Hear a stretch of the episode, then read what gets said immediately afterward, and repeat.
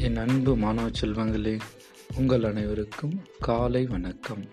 இன்று செப்டம்பர் மாதம் இருபத்து இரண்டாம் தேதி புரட்டாசி மாதம் ஆறாம் தேதி புதன்கிழமை. இன்றைய தினத்தின் முக்கிய தலைப்புச் செய்திகள். குடிசைகளே இல்லாத தமிழகம்.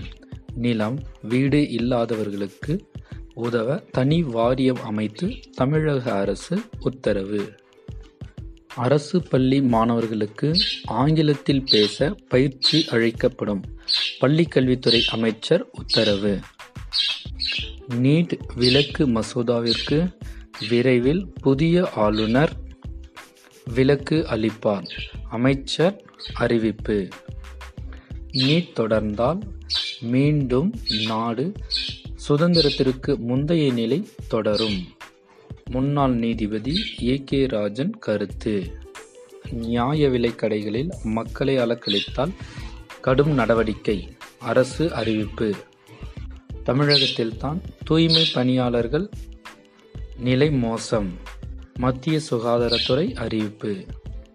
இந்தியாவுக்காக விளையாடப்படும் மிகச்சிறந்த வீரர் வருண் சக்கரவர்த்தி புகழாரம் சூட்டினார் கோலி.